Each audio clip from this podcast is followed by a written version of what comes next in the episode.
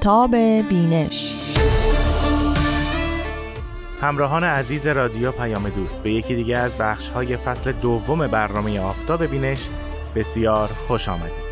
من رامان شکیب به همراه همکارانم بسیار مفتخرم که در برنامه آفتاب بینش به شما عزیزان کتاب های مختلف بهایی را معرفی می‌کنیم. کتاب های بهایی کتاب هایی هستند که یا اثر قلمی پیامبران دو آین بابی و بهایی هستند یا جانشینان اونها این کتاب ها را نوشتند و یا دانشمندان اندیشمندان غیر بهایی و بهایی در زمینه های مختلف جامعه شناختی، فلسفی، عرفانی، تاریخی و دیگر زمینه ها در مورد این دو آین تحقیقاتی کردند و اونها رو منتشر کردند. تلاش می‌کنیم این کتاب ها رو به شما عزیزان معرفی کنیم تا منابع دست اول و معتبری برای مطالعه در مورد این دو آین در دسترس داشته باشید.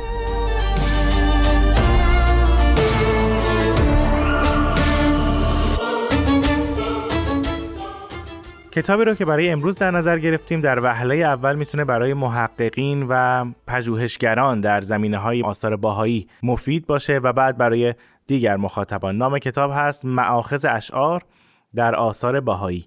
نویسنده این کتاب وحید رعفتی است. او این کتاب رو در سه جلد فراهم آورده.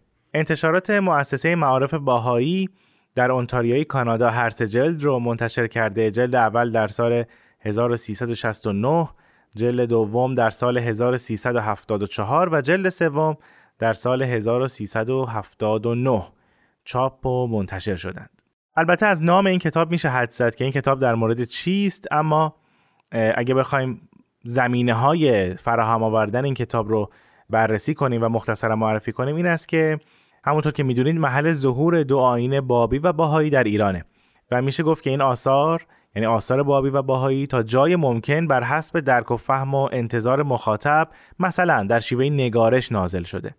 یکی از شیوه هایی که در ادبیات فارسی و منشعات و نوشته های بدیع و لطیف و ادیبانه فارسی و عربی مرسوم بوده و البته هنوز همیشه اون رو در نوشته های ادیبانه دید استفاده از اشعار ضرب المثل ها و یا مثلا در نوشته های مذهبی استفاده از آیات کتب مقدسه قبل و احادیث و اقوال انبیا و اولیای ادیان گذشته است.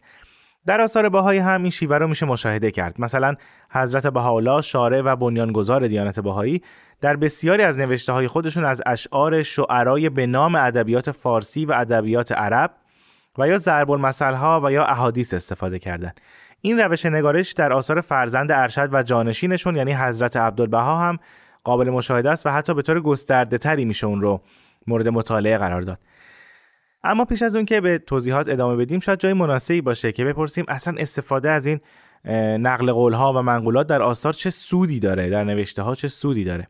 میشه چند تا دلیل براش مختصرا گفت که وحید رفتی هم در پیشگفتار کتاب به اونها اشاره کرده. طبیعتا اول به قصد شاهد آوردن یا همون استشهاده. یعنی نویسنده مطلبی رو ذکر می‌کنه بعد برای اثبات اون مطلب شاهدی از یک بیت شعر یا ضرب المثل یا حدیث میاره تا مخاطب بهتر بتونه اون مطلب رو درک کنه. از سوی دیگه استفاده از این شیوه قنای ادبی متن و نوشته رو بالاتر می‌بره. یعنی لحن کلام رو جذابتر می‌کنه. همینطور حتما در مطالعاتتون دیدین که یک بیت شعر می‌تونه محتوا و معنی بسیاری رو در واژگانی اندک بگنجونه. یعنی می‌تونه معنی بیشتری رو در کلمات کمتری منتقل کنه و خب این قضیه نیاز به توضیح بیشتر رو در آثار و نویسنده کمتر می‌کنه. یعنی از طولانی شدن مطلب میکاهه. اما از سوی دیگه اون نقل قولها در یک بستر فرهنگی خلق شدن که حالا مثلا در آثار بهایی بنا به موقعیت از اونها دوباره استفاده شده. پس این طبیعیه اگر ادعا کنیم برای تحقیق بهتر در مورد آثار بابی و باهایی و درک بهترین آثار باید معاخذ این اقوال منابع این نقل قولها و حتی گویندگان اونها رو بهتر بشناسیم. شاید با فهم بستری که اون اقوال توش خلق شدن بتونیم به درک بهتری از کلام الهی برسیم. وحید رفتی در کتاب معاخذ اشعار در آثار بهایی تلاش کرده کمکی کنه به محققان و همینطور خوانندگان آثار بهایی.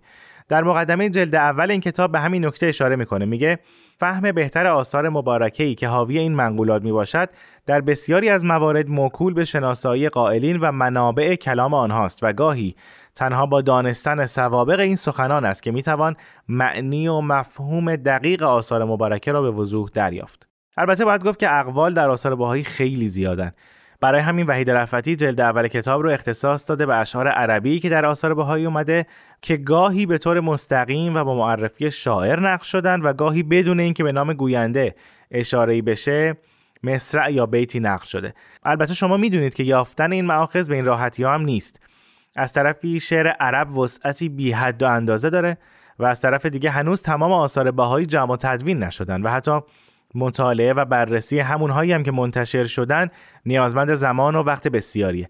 وحید رفتی در مقدمه جلد اول به این نکته اشاره می‌کنه که در حین مطالعه آثار باهایی به قصد تحقیقات دیگر هر وقت به شعر یا حدیث یا ضرب المثل یا نقل قولی برمیخورده اونو یادداشت می‌کرده و بعد منابع و معاخذ مربوط به اونها رو پیدا می‌کرده.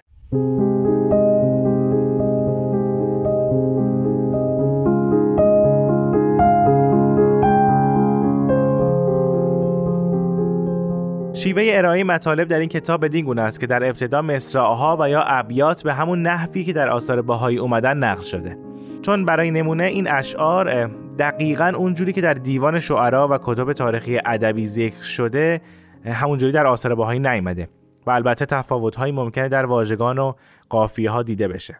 بنابراین وحید رفتی اون مصرع و یا بیت رو اونگونه که در آثار باهایی اومده نقل کرده بعد اونها رو طبق حروف الفبای کلمات اول مصرع و یا بیت منظم کرده و بعد اسم شاعر و معخذ بیت رو آورده و در بعضی جاها که مفاهیم بیت در آثار مبارک شهر داده نشده خود وحید رعفتی معانی و مزامین اون بیت رو ارائه میده. در جلدهای دوم و سوم نویسنده به ذکر معاخذ و منابع اشعار فارسی در آثار باهایی پرداخته. در جلد دوم ابیاتی که مبتدا به الف تا حرف سا هستن اومده و در جلد سوم اقوالی ذکر شده که آغازشون حروف جیم تا ز هست. اما برای اون که یافتن ابیات برای خوانندگان آسون بشه در انتهای کتاب فهرستی آماده شده تا اگه خواننده حتی چند کلمه از یک بیت رو در خاطر داشته باشه بتونه خود اون بیت رو تو کتاب پیدا کنه. همینطور اگه مخاطب بخواد درباره مثلا شاعری اطلاعاتی کسب کنه وحید رعفتی دفعه اولی که اسم اون شاعر رو آورده شرح حال مختصری از اون نگاشته و بعد خوانندگان رو به منابع مهم درباره اون شاعر ارجا داده. در انتهای کتاب هم فهرستی الفبایی از نام شاعران مذکور تو این کتاب اومده تا خوانندگان و محققان رو یاری رسان باشه.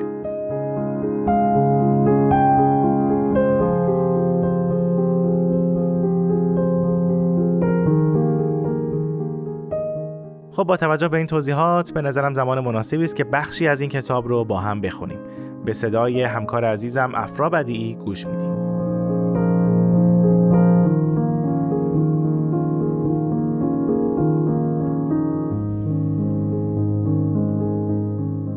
حق عیان چون مهر رخشان آمده حیف کن در شهر کوران آمده. حضرت بهاءالله در رساله هفت وادی چنین می‌فرمایند. ای عجب که یار چون شمس آشکار و اغیار در طلب زخارف و دینار. بلی از شدت ظهور پنهان مانده و از کسرت بروز مخفی گشته. حق عیان چون مهر رخشان آمده حیف کن در شهر کوران آمده. انتها. و نیز حضرت بهاءالله در لوحی دیگر چنین می‌فرمایند ای برادر من اگر نفسی این امر را انکار نماید و از این ظهور اعظم غافل شود قادر بر اثبات هیچ امری نبوده و نیست. این فانی را حزن از کل جهات به شعنی احاطه نموده که از اظهارش عاجز است.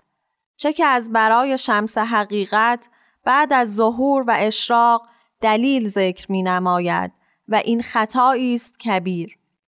و در ادامه میفرمایند ولکن این عبد چون بعضی را ضعیف مشاهده نموده به حبل استدلال تمسک جسته. که شاید از معین کلمات الهی کوسر باقی بیاشامند و به زندگی دائمی فائز گردند. حق عیان چون مهر رخشان آمده حیف کن در شهر کوران آمده. انتها.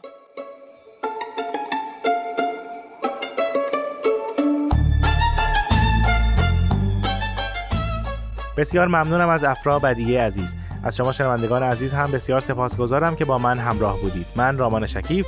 تا هفته آینده با شما عزیزان خداحافظی می‌کنم. خدا نگهدار.